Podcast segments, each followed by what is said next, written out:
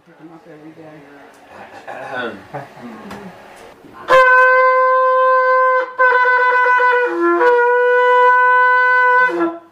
Thank you.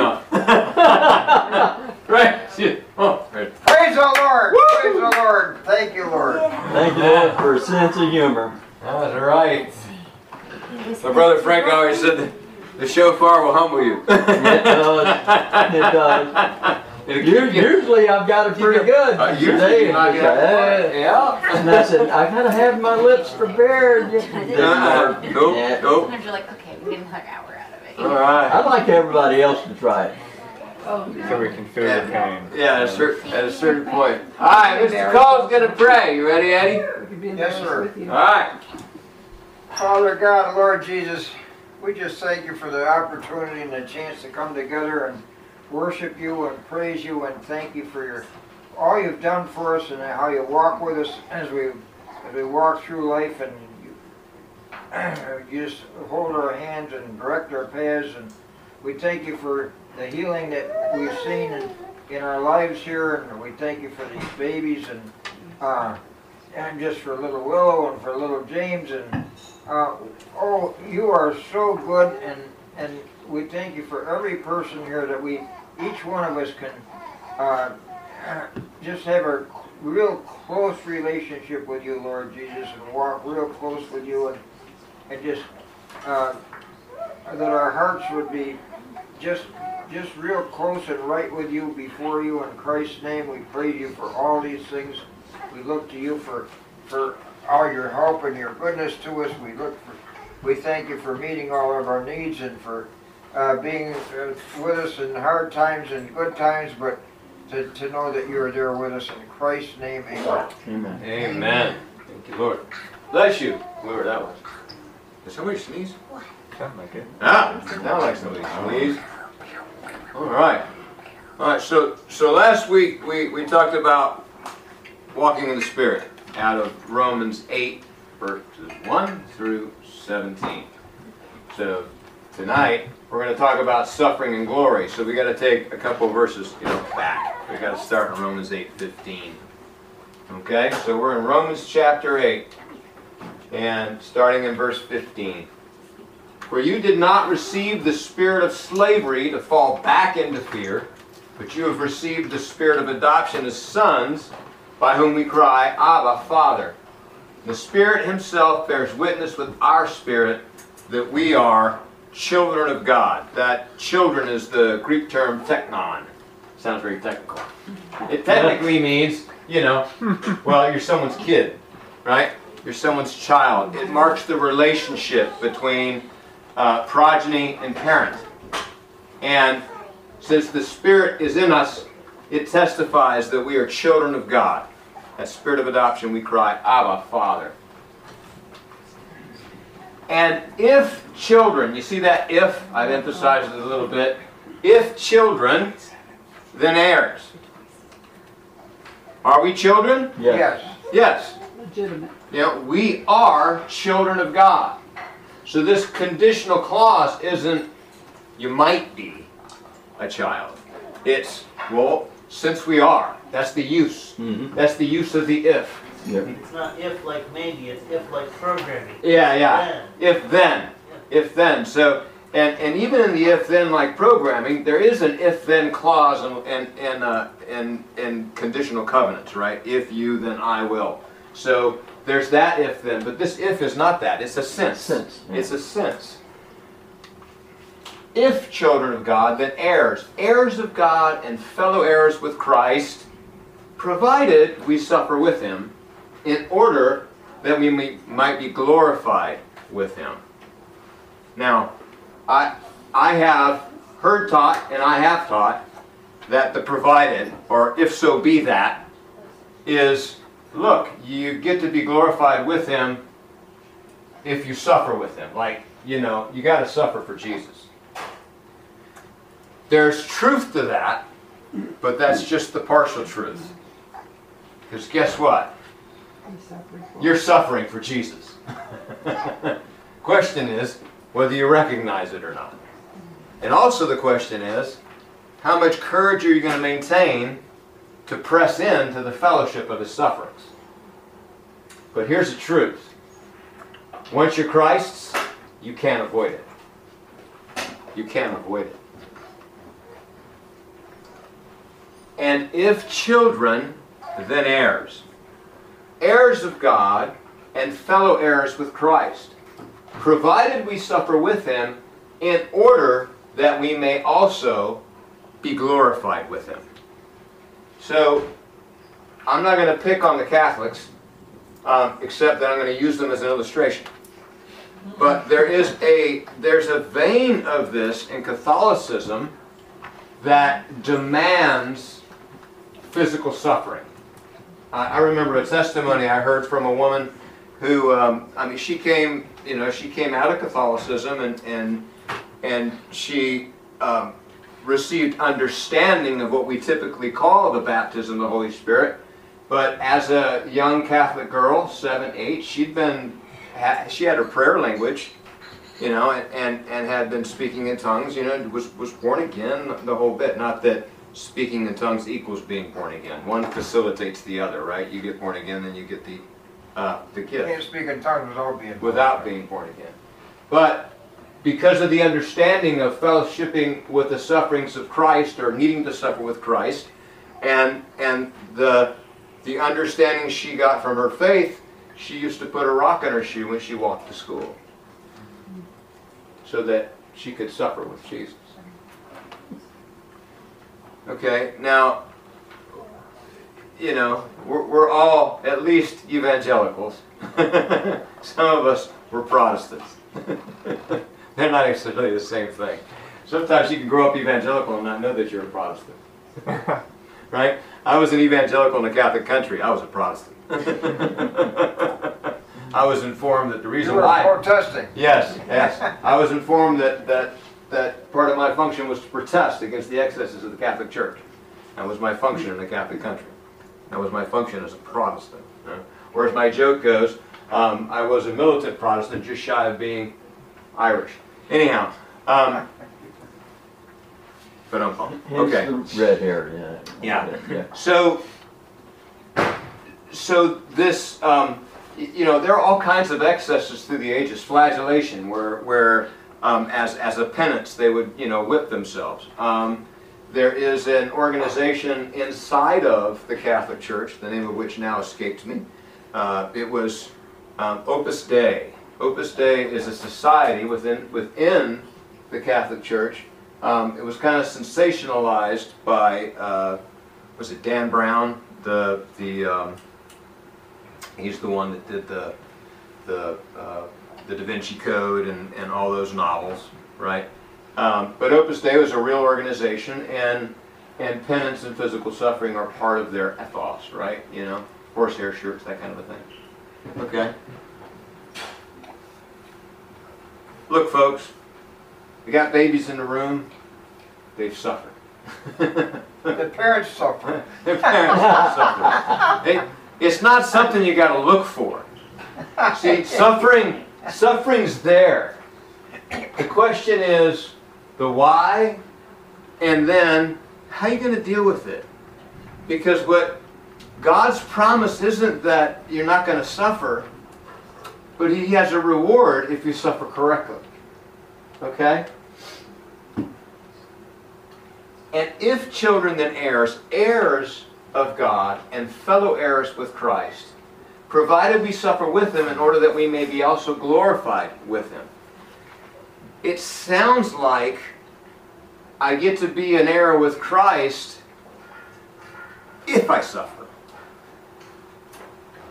The reality is I inherit with Christ. I do suffer.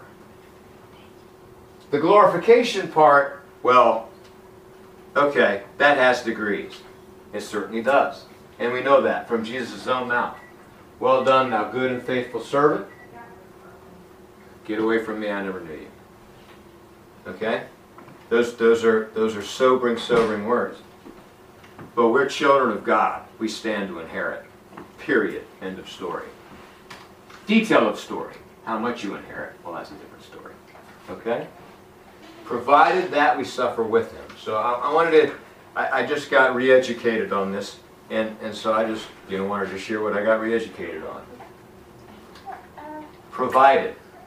Provided. The King James has it, if so be that. If so be that, we suffer with him, that we might also be glorified together with him. The NIV is, if indeed we suffer with him. So the Greek is aipere, it's a conjunction. And Bollinger defines it as this, if indeed, if so be, assuming the supposition as true, whether justly or not. In other words, since we are suffering with him, almost like the word therefore. Therefore, and almost. Since, if it's true that, is how Thayer's defines it.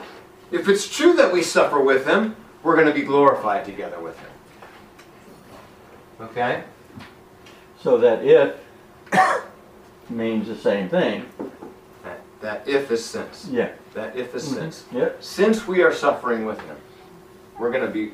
In other words, you're suffering... The suffering in your life is a testimony of the fact that your glory is coming. Did you hear me? The suffering in your life is a testimony that your glory is coming. Would you say that's like creation is groaning? Why? We're in Romans 8. That's exactly what we're saying, Jason. The creation's groaning, and we've groaned. Of a child's storytelling or writing where they say, and then I did this, and then that. And I see that here is it's almost more like a transition. It's like first this, then something else rather than predication. This is how the Message has it. And we know that we're going to get what's coming to us. An unbelievable inheritance. I should read that. I should read that different. If I get what I deserve, I'm in trouble. But thank God I don't get what I deserve. And we know we're going to get what's coming to us. I read it the first time, like, and we know what we're going to get what's coming to us, right? No. And we know we are going to get what's coming to us, an unbelievable inheritance. I think it's kind of fun. Paradoxical, maybe even ironic, that we use the term unbelievable as an amplifier for what is wondrous. Because as believers, it's something that we're supposed to, what? Believe. And what we're going to get in heaven is just unbelievable, except that I believed it. Right? Anyhow, I just think it's kind of a fun thing is we go through exactly what Christ goes through. If we go through the hard times with him, then we're certainly going to go through the good times with him. So what I want us to be aware of, sensitive to, is the truth that we are going through the hard times with Christ. But as in all things in our walk, it's a matter of faith, it's a matter of focus. So if we're aware of the power of his resurrection, how aware are we of the fellowship of his sufferings? And the reality of being a member in the body of Christ is that you might be feeling things and rebuking the devil, and it be the Holy Spirit talking to you. You know, a pain you're unfamiliar with, an emotion you're not comfortable with, and anxiety. I say anxiety because it communicates, but almost anxiousness that, okay, so it's prudent to reflect, to look at the mirror of the Word and do a self-examination. Examine yourselves if you be in the faith. That's prudent. But not every time that you hurt in your body is it your body. And not every time that you're grieving is it your grief. And not every time that you feel constrained is it your constraint. Because we belong to the body of Christ. And have you ever tried to pick something up with your finger? So I have a tool bag which I think I should weigh. I think it might weigh somewhere around 40 pounds. I'm not sure. What's that? Well, it gets like 75, you know. The weight, what throws me off is the weight distribution. So my kettlebell is 30 pounds. And this seems to weigh somewhere in that neighborhood, but the distribution's different. So to pick it up, what I do is I grab the top straps with my left hand and the shoulder strap with my right, and it's facing, the straps are facing out. And then I have to lift it, and then I put it on. And it's how I put on backpacks all the way up here, because to me it's very uncomfortable to do this maneuver, to try to get a backpack on. I just assume put my arms up. So, but, you know, there are times I have that up with my thumb, my left thumb. But I'm holding a lot of that weight with my left thumb, but I'm not holding that whole thing with my left thumb because it's resting on my shoulders. It's leveraged across my whole arm. And even picking that thing up, I'm not really picking it up one-handed. I'm using my legs and my whole body to get that thing. What am I saying? Look, when you hit your finger, what hurts? Your finger. You do. Really? I mean, you know where the pain is, but is it just your finger hurting? And quite frankly, it's not your finger that hurts. All pain is in your brain. All pain's in your brain. This is why narcotics work. They don't take care of the trauma.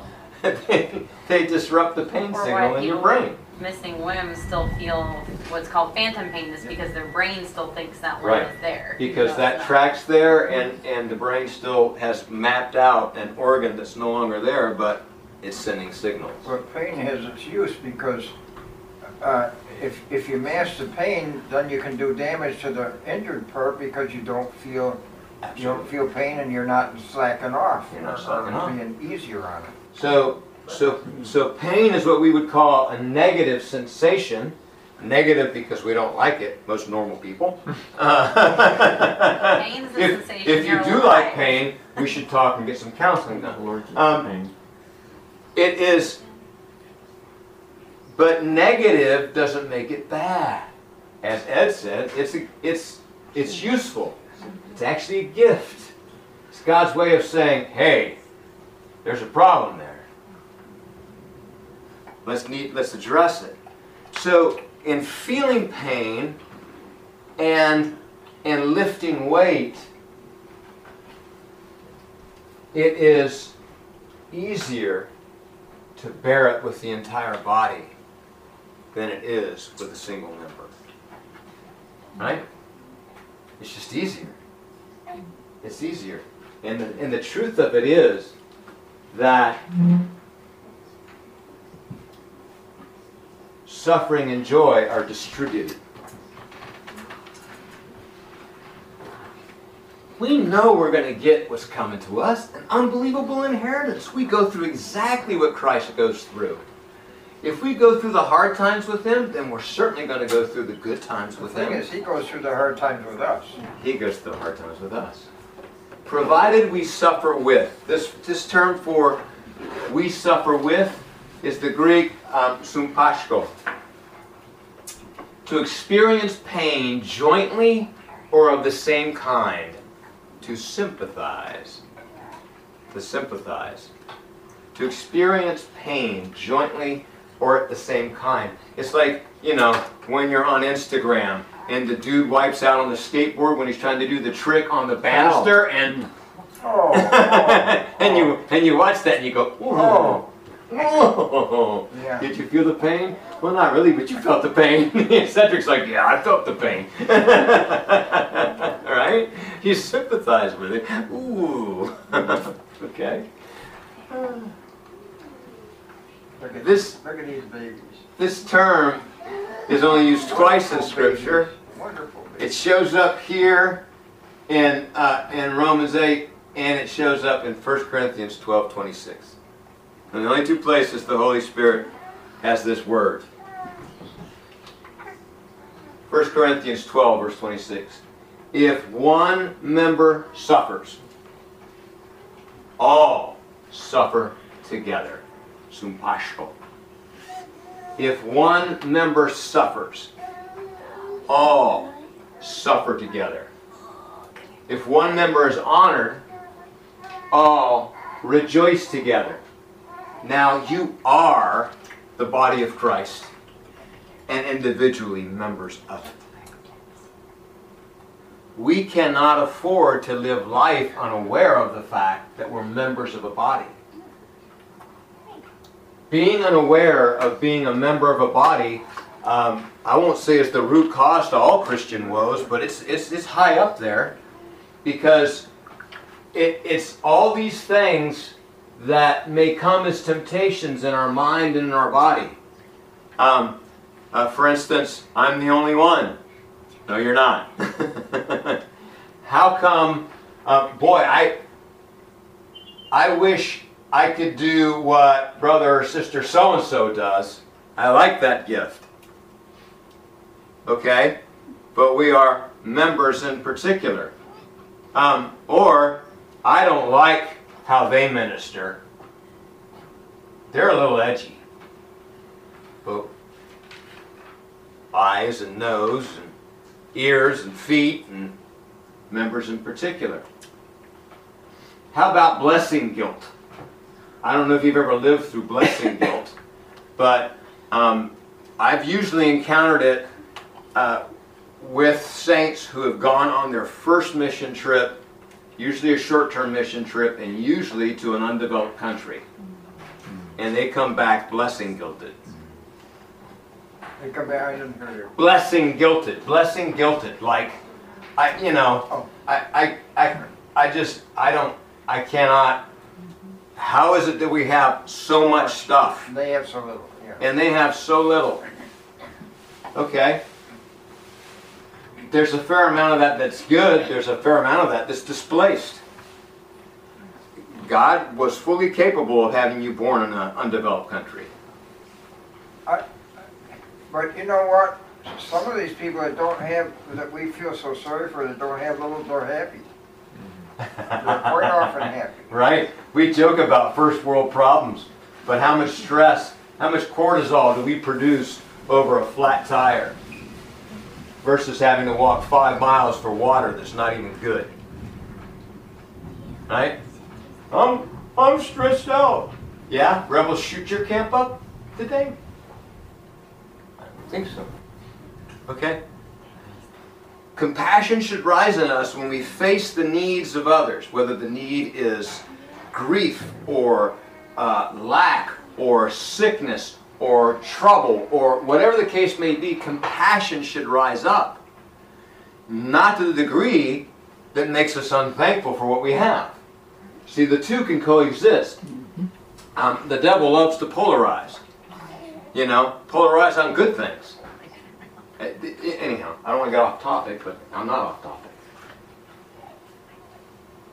One member suffers, we all suffer together. Anthony's father just lost his part of his second leg. He just got amputated yesterday. Thursday. Okay. How's he doing? Good. He's actually doing really good. He's doing good. You may or may not have realized that suffering. That's one drop of suffering, a substantial drop, but that drop is closer to our pond than, say, those who are being incarcerated for Christ in China or anywhere else. Right? Awareness, spiritual awareness will tune you in to the connection of suffering in your community. There you go. As a driver for intercession. As a call to pray. I think my first cognizant lesson of this was when Jamie Ehlers went through cancer the first time. And even before all that landed, every time I went into my prayer closet, which at that point was an actual closet, it was with the walk-in closet we had in the master bedroom, and I would go in there to pray, And I would weep and weep and weep. I wouldn't even know why. I mean, I'm not a depressed person. I'm not. And I went through and then all this came, and then I became aware of the fact that I had the blessing of holding the grief burden for that family as they got through that trial. But if I hadn't become aware of that, I would have, like, you know, gone to counseling and, you know, do a whole bunch of searching. Let's do deliverance, and I'm dealing with a spirit of depression. No, I had a burden of intercession. You know, this is where there's no law. This is where the need for a relationship with the Holy Spirit of God who groans within you is vital to your life and the life of the body, so we can stand in the gap with each other, so we can be aware of what Christ is doing. Because what Christ is doing, He's doing through His body. Amen? This church has been through it a lot. A lot. A lot. Not only the suffering, but the blessings. But the blessing. If one member suffers, all suffer together. If one member is honored, all rejoice together. Now you are the body of Christ. And individually members in it. You are the body. I am the body of Christ. And so, I just sharing reflections, right? So, I mean, in my travels, and I went through a section of Indian River Road today that I just haven't traveled. If I've traveled before, I haven't traveled it in a long time, and so you notice new things. And so one of the things that I notice in poorer neighborhoods, in Norfolk and parts of Virginia Beach, in Newport News, are what I call storefront churches. So you know, converted 7-Elevens.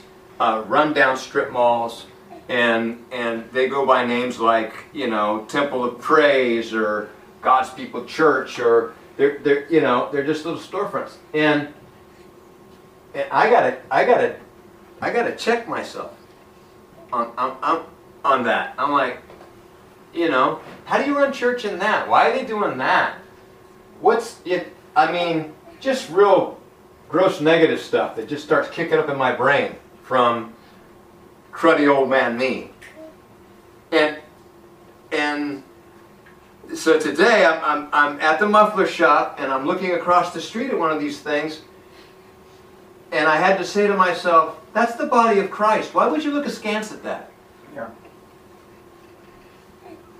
There's a need there. That's the body of Christ. Why would I look, you know, so that's self-reflection, reproof, right? Is, hey, bless that. Someone's doing that work. The body's getting there together. And upon reflection, I've at least once, well, only once I should say, preached in a church like that. So, you know, these are communities of Christ coming together. You know, by the same token, if I go by the really nice, tricked out United Methodist Church, I shouldn't look askance at that either. Right? I should not curse unless, you know, God has said to curse, right? So the default setting is what? Blessing. Right? Maybe love. Yeah, love. That's the default setting for a Christian. Romans 8:18. For I consider the sufferings of this present time, I consider that the sufferings of this present time are not worth comparing with the glory that is to be revealed to us. Praise God, thank you. Thank you, Lord. Now, this is such a dramatic contrast. It's the worst that you've ever gone through is gonna be like without worthy of mention in view of what God is bringing to you. Amen. This unbelievable inheritance. Okay? Amen. Now, as an illustration, I talked about glory. And we're talking about glory, suffering and glory. So we're going to go to, wow, that was a quick and a lightning flash. Boom! There's the thunder. Bring the thunder. That was pretty close by. Wow. Woohoo! Your old man's broken. Oh no, that was me. See? Oh, pa-boom, pa-boom. Oh, yeah, yeah. Presenter tricks. Presenter tricks. Yeah. See, if I do this, he'd do a magic. If I do this, you might be reading while I'm talking. Huh? Yeah. Yeah. Okay.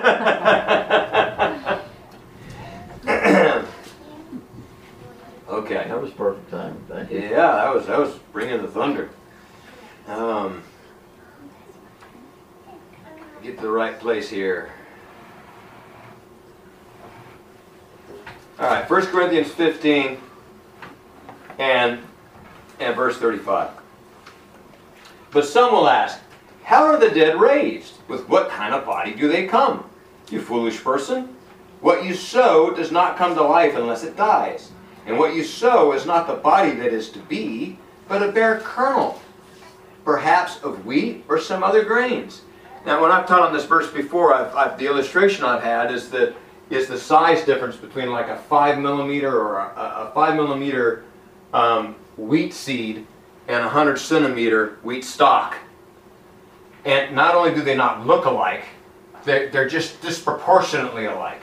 And everything that is in that stalk is in that seed, but the final glory of that stalk and the fruit and everything else far exceeds that seed. Mm. Far exceeds it, right? Exponentially exceeds it. Who you are going to be when you see Christ as He is going to be exponentially greater than what you are now. Good thing, because I'm not much now. Well, by comparison, but comparison to what you were before Christ, yeah, there's a pretty awesome. Amen. Amen. Amen. Thank you, Lord, for drawing me to you. Amen. But God gives it a body as He has chosen, and to each kind of seed His own body. That is true in the hereafter, and it's certainly true in the here and now. The body that God granted, the seed that gave you birth, is the one He chose. It's what He chose. And Bill Gothard would teach on this about it being the unchangeables. To just being thankful for the unchangeables. There are so many unchangeables in your life that are by God's design. Who your parents were, when you were born, the sex you were born, your body shape, your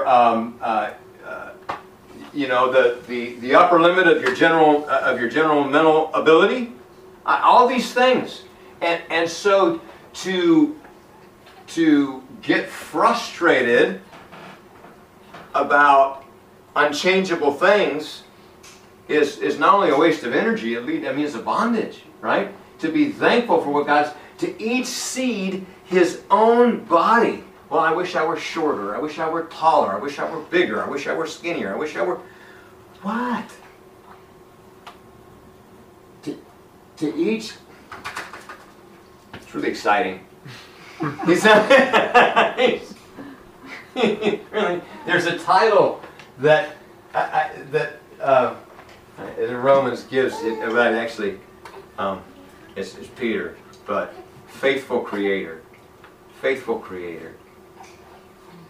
Yeah, there are those who believe that God is an evil creator. There are those who believe that if they believe in the creator, believe that he's an uncaring creator. The deistic thought, you know, set it all in motion and then let it do its own thing. Right. There are even Christians who think he's a tinkering creator. These are the theistic evolutionists. Yeah, God did it, but he did it through evolution, you know. He just set things in motion and let, you know, natural selection and happenstance figure it all out. And then, you know, Adam is just emblematic of general need of human beings not being perfect yet and needing a savior. So they're all deceived unless they get in the Word of God and see what God says. He's a faithful creator. He's a faithful creator. Okay? He will never leave us or forsake us. He will never leave us nor forsake us. God gives it a body as He has chosen. God gives it a body as He has chosen. The body Willow has, that's the body God chose for her. The body James has, that's the body God chose for him. And they're having a ball over there. Yeah. And looking at each other. And the body we shall have in the resurrection is the body that God chooses for us. For not all flesh is the same, but there's one kind for humans, another for animals, another for birds, another for fish. Verse 40. There are heavenly bodies and earthly bodies. But the glory of the heavenly body is one kind, and the glory of the earthly another. There is one glory of the sun, another glory of the moon, another glory of the stars, for stars differ from star in glory. Now, there are great dramatic examples you can do with this. If you ever teach this, the stars differing in glory, you go through different sizes of stars. The sun's pretty cool. But as stars go, it's not really a heavy hitter. A little dinky thing. Uh-huh. Yeah, yeah. You know. And even in the night sky, you've got, it's just right the way God made it. Yeah, yeah. Just right for us. Just right. Star differs from star in glory. So now we're talking about, in 1 Corinthians 15, we're talking about variances of glory. Variances of glory. Star differing from star in glory. There's a glory to the sun. There's a glory to the moon. Okay? Now, see if I can find this in my ESV. If you've got a Bible, hold your finger in the page. If you've got a smartphone or something, well, I can't help you. You can't put your finger inside the smartphone without breaking it.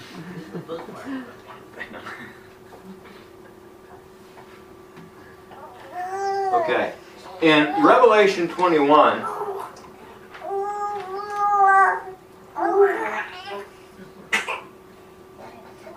we have the new heaven and the new earth and heavenly Jerusalem coming down and being on earth. And in this description, in verse 22, it says, I saw no temple in the city, for its temple is the Lord God, the Almighty, and the Lamb. And the city has no need of sun or moon to shine on it, for the glory of God gives it light, and its lamp is the Lamb. And by its light will all nations walk, and the kings of the earth will bring their glory into it. And its gates will never be shut by day, and there will be no night there. Mm-hmm. Now, you all have been here before, so you're going to answer the trick question, right? Does that say the sun and moon won't be there? No. No. No. No. And there's no night, because the light of the Lamb's always there. But the earth is still moving. The moon's still there. We have the tree of life that gives a different fruit every month in its season. You don't have a month without a moon. Season, right? And I believe the sun and moon are the seal to the everlasting Davidic covenant under which Messiah came and we were saved. So the sun and moon are there. But the glory of the Lord outshines the glory of the moon and the glory of the sun. And it's like a full moon and bright sunlight day where it's just kind of washed out. It's not shining as bright. It's shining as bright. A full moon, and you've seen full moon in daylight, right? And it's really pretty. But is it as dramatic as a full moon at night? No, no. Why? Because there's no sunshine. Because there's no sun outshining it. Because of the contrast. Right. But is it shining any less in space? No. Okay? That's a distinction between glory and glory. That the glory of God and the glory of the Lamb outshine the glory of the sun and moon. But in Romans, we're not talking about one glory outshining another. We're talking about a glory that outshines suffering. A glory that bursts forth day in your darkest night. Thank you, Lord. Just, so the contrast is so much more extreme. So much more extreme.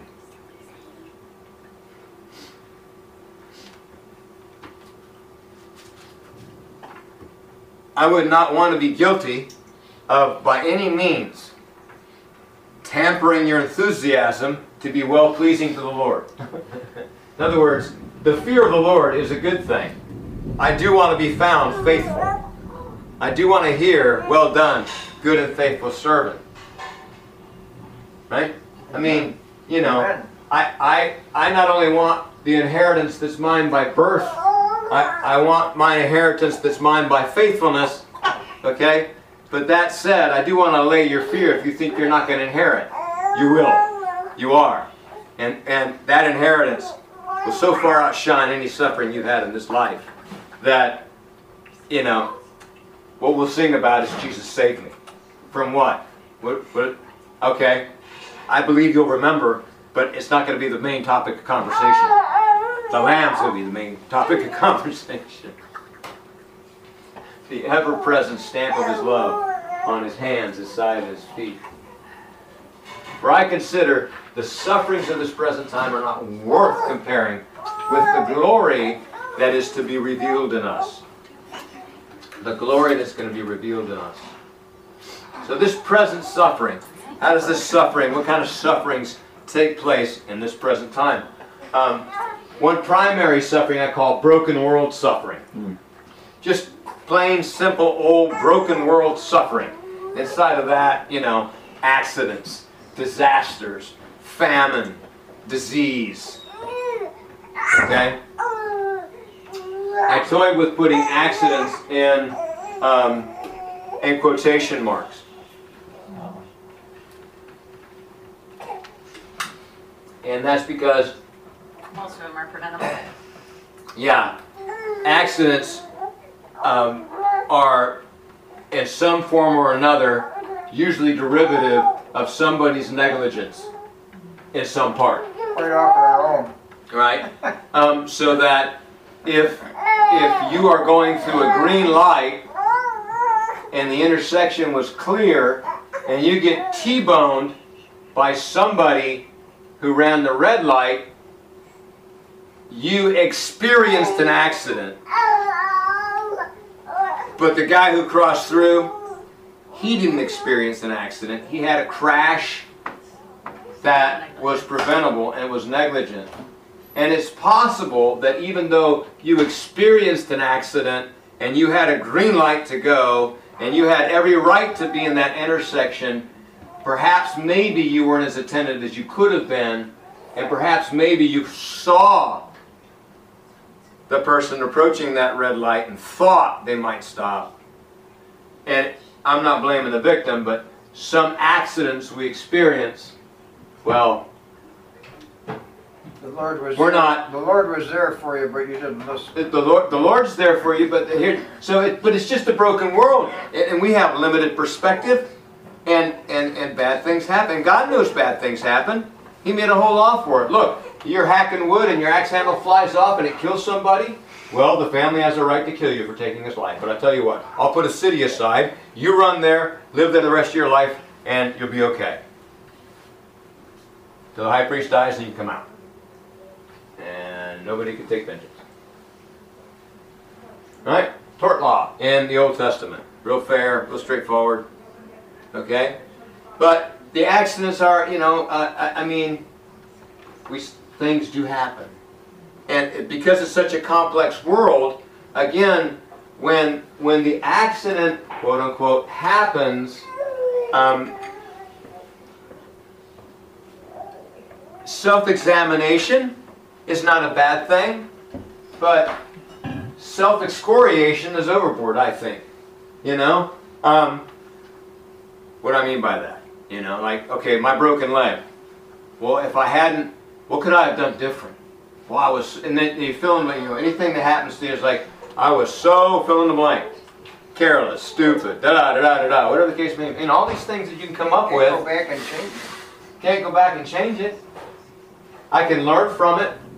And then I could come away with a limited perspective takeaway, which is maybe that's the best I could have gotten to avoid a concussion or a cracked skull on a tipping floor.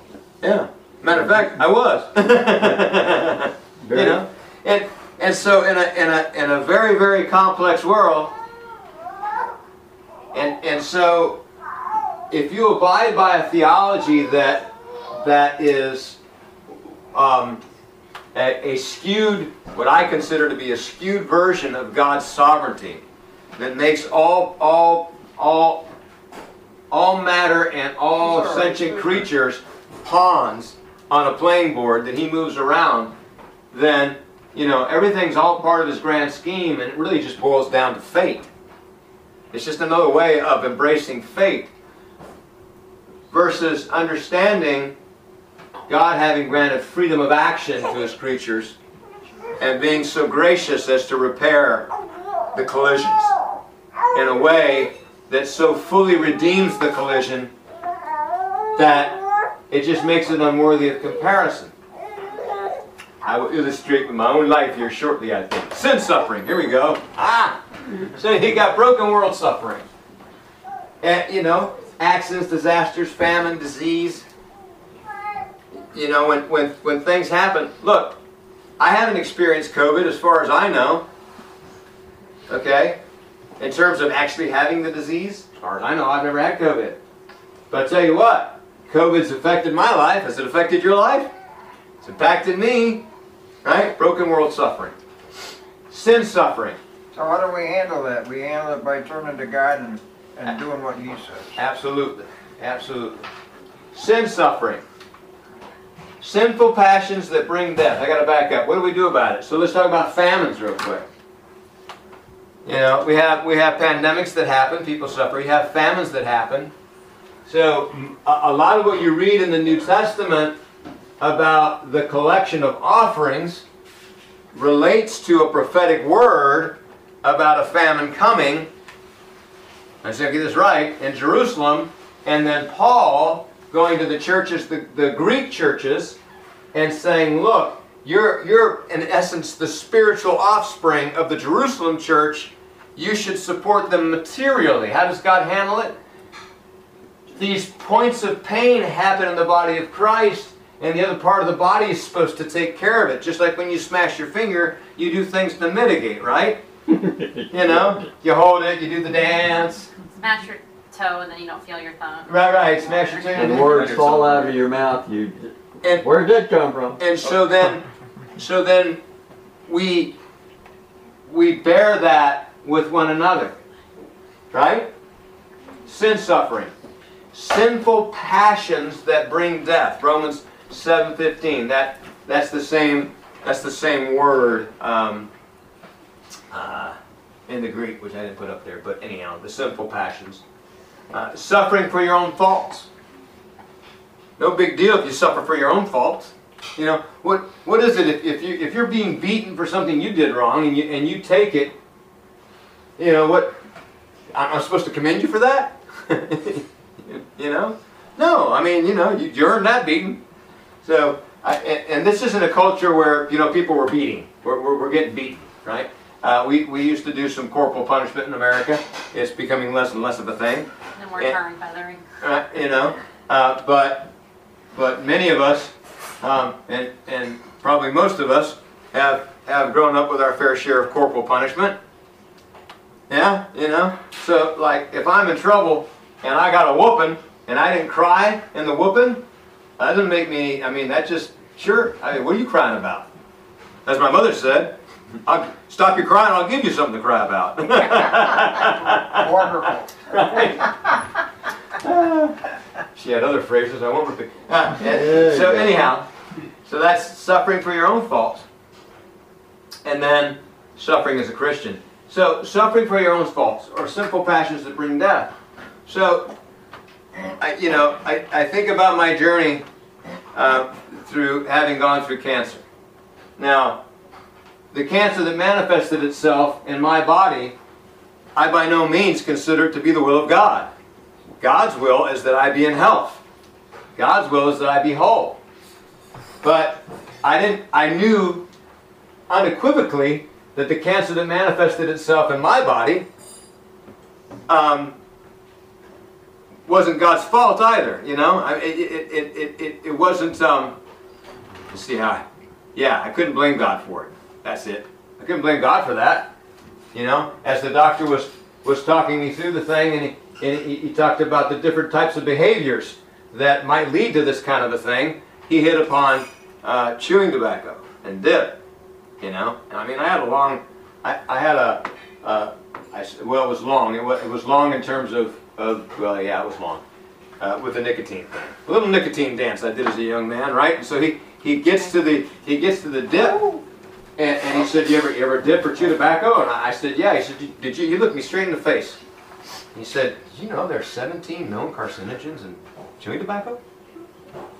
And then being flip as I was, I said, well, you know, I thought there were only 16. Right? Look, my behavior set up the circumstance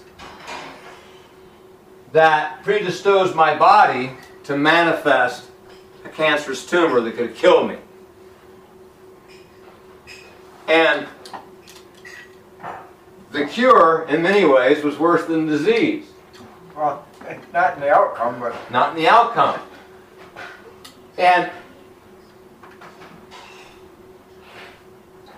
there was suffering. Amen. But I remember, it's like the 8th anniversary of being cancer-free, writing, you know, if you told me before I started treatment that 8 years later, in many, if not most ways, I would be a stronger, healthier man 8 years later than I was before having cancer, I would have said, you're crazy. And yet, I'm so much better for it, I don't think much about the suffering. You understand? And that's in the here and now. Imagine in God's glory. Amen. And the reason why we have these promises is because life's hard. It's tough. No one gets out alive unless Christ comes back. That's going to be soon. Understand? We're in a race to the death. Is that dramatic enough for you? You know, why is it so tough? Because it is. It's the way it is. It's a tough place. My goodness. I fear that we spend, I don't want to say over much time, but we encourage people so much to expect a good time that we don't prepare them to endure through the reality of a hard life. Take it easy. Yeah. Have a good time. To the pain, yeah. You know, and I mean, we are brought into this place through the travail of birth. We're born in pain and suffering that results in so much euphoria that women do it again. And forgetfulness. I mean, how do you sign up for that trip again? Well... Look at the veins. You're talking to the choir over here. I call it your forgetting hormones kick in. All right. Bless you. So broken world suffering, sin suffering, suffering for your own faults, and then suffering as a Christian. I mean, three major branches of suffering, right? So you're pretty well covered, right? You know, you woke up on planet Earth, suffering. You sinned today, suffering. Oh, you express Christ as your Savior? Yep. You get, you just won the supernatural tie-in to extra wide body of Christ suffering. Isn't that exciting? It should be, because because the Spirit of God abides in us and we are members of the body of Christ, we have the supernatural ability to suffer with, to sympathize, to feel the pain, and intercede, to release the host of heaven, ministering angels, to mitigate against the influence of a demonic broken planet. That's exciting. Amen. Isn't that exciting? Amen. That's exciting. 1 Peter 2, verse 19. For this is a gracious thing when, mindful of God, one endures sorrows while suffering unjustly. For what credit is it if, when you sin and are beaten for it, you endure? But if when you do good and suffer for it, you endure, this is a gracious thing in the sight of God. You know, it's like the idiom, you know, no good deed shall go unpunished. Mm-hmm. Right? The beatings will continue till morale improves.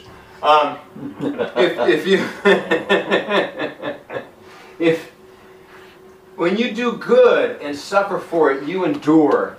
This is a gracious thing in the sight of God. God looks at you and goes, wow, they're gracious. There's my kid. There's my kid. Why? They're acting like me. For to this you have been called. What's your calling? I just want, you know, since we're talking about suffering and glory, why? Well, I feel I have a calling to, you know, help young people. It's great. I've been called to preach. That's fantastic. I've been called to be in the marketplace and help fund missionaries. That's beautiful. These are all great callings. What's your calling? Well, can't really talk about it. Well, why? Well, I mean, it's my calling. It's kind of, you know, private. What are you talking about? Well, you must know, I've been called to suffering. What does that mean? I just got to endure it. I don't want to talk about it. I mean, you see, you know, you've seen the business cards from ministers, right? Pastor so-and-so, apostle so-and-so, prophet so-and-so. Ah, sufferer. I don't think so. No? I don't think they put it on a business card, but if when you do good and suffer for it you endure, this is a gracious thing in the sight of God.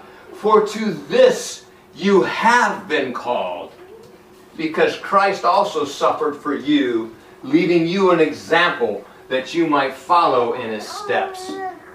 They just follow that conclusion out. Because when you do good, and almost by definition, doing good means doing good to others. Good works involves others. You know, good discipline's reading your Bible. Good work is to feed the poor. You understand the difference? You know, now, if you're reading your Bible and someone starts beating you, I get it, okay? But anyhow, there are times where you help people and there's no thanks coming, trust me. Christ suffered for you, leaving you an example. He went as a lamb to slaughter. He wasn't complaining. He wasn't crying. Whatever crying out He did from the cross, He did to testify of the prophecies that were upon Him, so that people recognized what was going on. Can you walk away from that? Oh, I walk away from Willow. It's hard, isn't it? I thought he was like, walk away from the cross. No, Eddie, you cannot walk away from the cross. For this you have been called, because Christ also suffered for you, leaving you an example so that you might follow in His steps. 1 Peter 4, verse 14. If you are insulted for the name of Christ, you are blessed, because the Spirit of glory and God rests on you. Look at the economy of God. That when you get insulted because of your stance in Christ, you are insulted for Christ, the Holy Spirit pours glory on you. The Spirit of God is there making you shine. Acts 7. So at the end of his testimony, 7 verse 54, this is Stephen. And now when they heard these things, they were enraged, and they ground their teeth at him. But he, full of the Holy Spirit, gazed into heaven and saw the glory of God and Jesus standing on the right hand of God. And he said, Behold, I see the heavens opened and the Son of Man standing at the right hand of God. And they cried out with a loud voice and stopped their ears and rushed together at him. And they cast him out, right? Well, as they were stoning Stephen, he called out, Lord Jesus, receive my spirit. Where does it go? I'm missing the verse where it says his face shone like an angel. Where is that?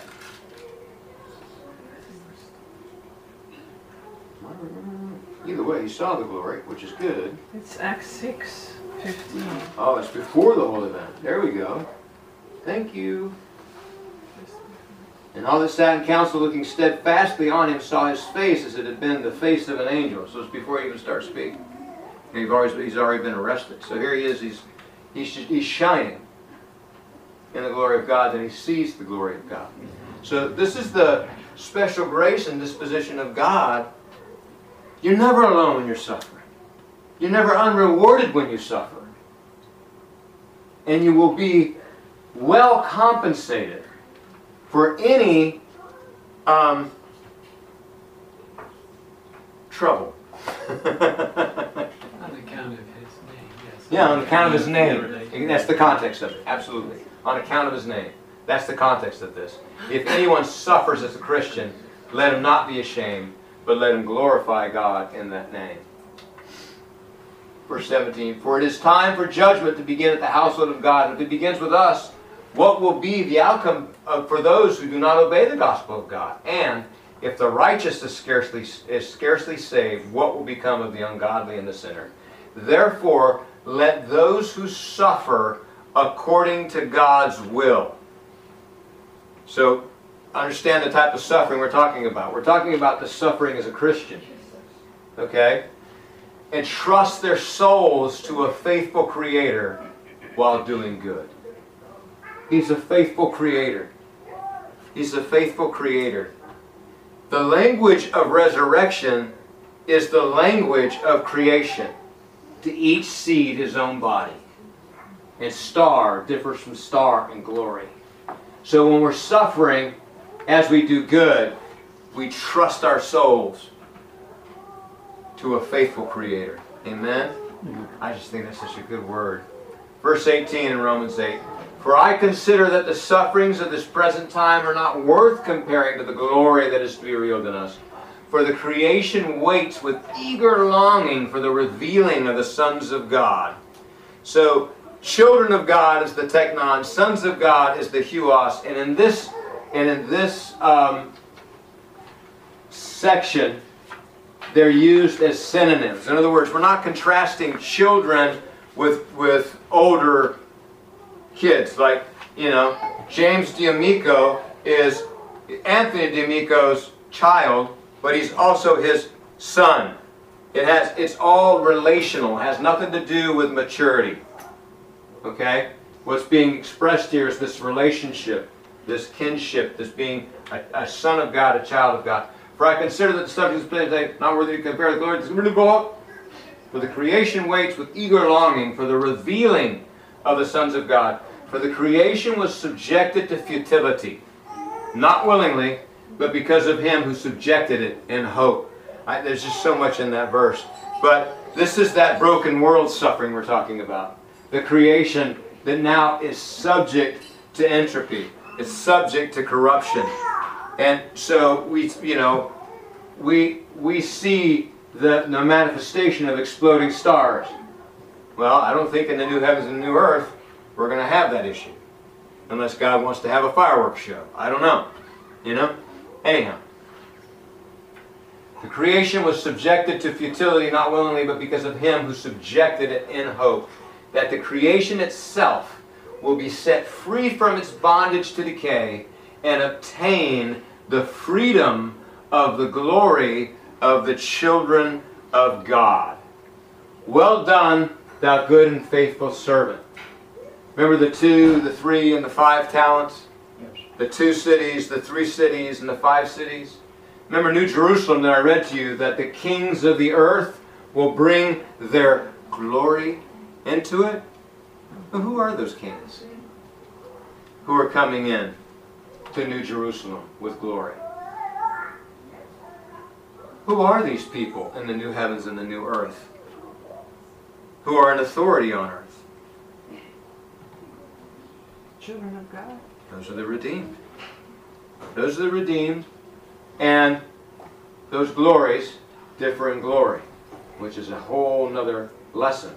But the big lesson here is the glory of your resurrection, my resurrection, our renewal will so far outweigh any suffering we did for Christ.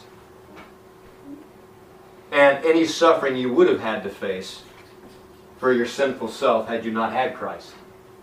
That suffering is unmitigated. That suffering is, well, I don't want to say unbelievable, but yeah. For we know, verse 22, that the whole creation has been groaning together in the pains of childbirth until now.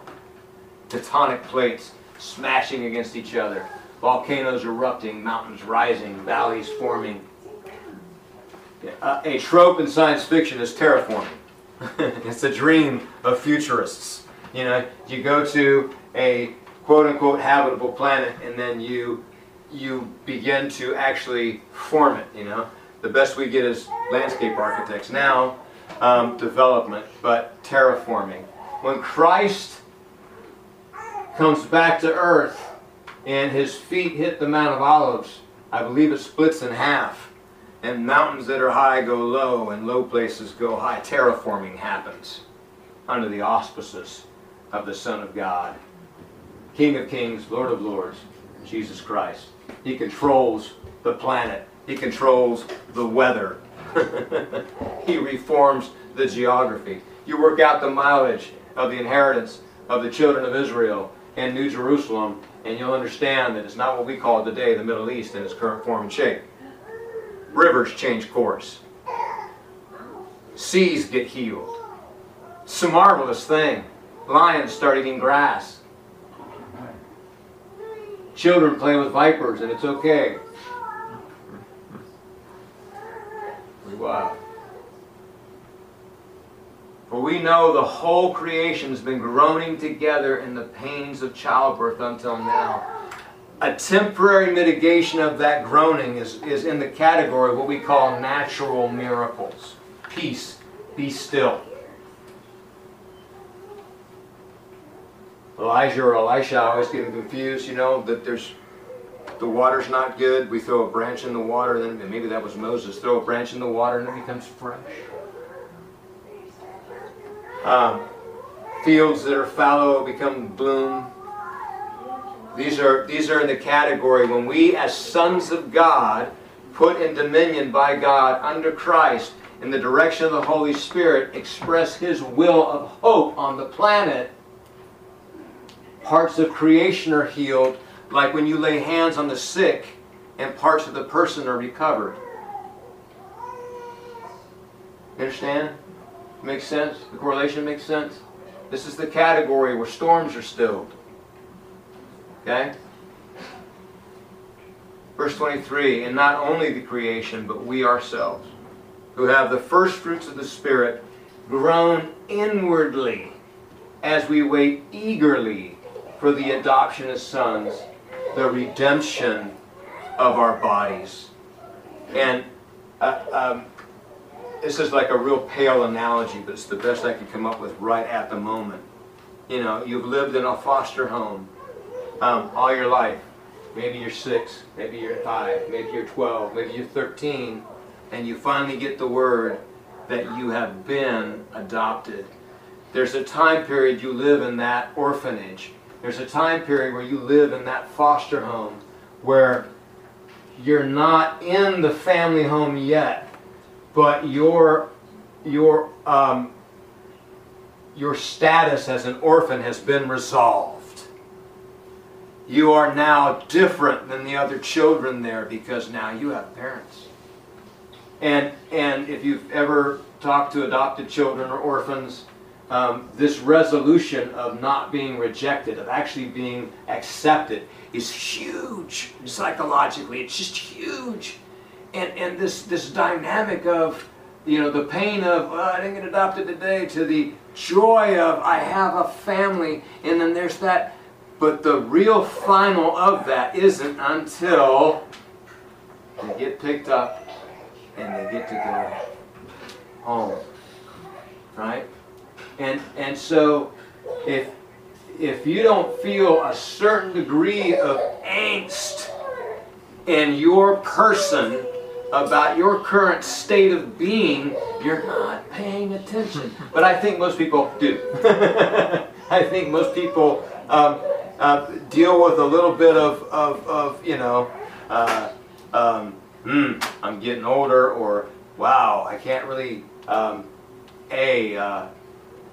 just wish I wasn't this way anymore. It'd be nice if, I'm not the only one, right? You know, that, well, yeah. We classify that as a negative emotion, but it's part of your faith. It's part of your hope, really.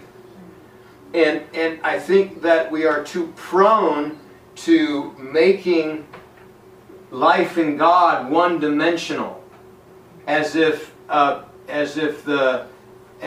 sweetness has no bitter in it, as if peace has no longing in it, as if joy can't coexist with sorrow.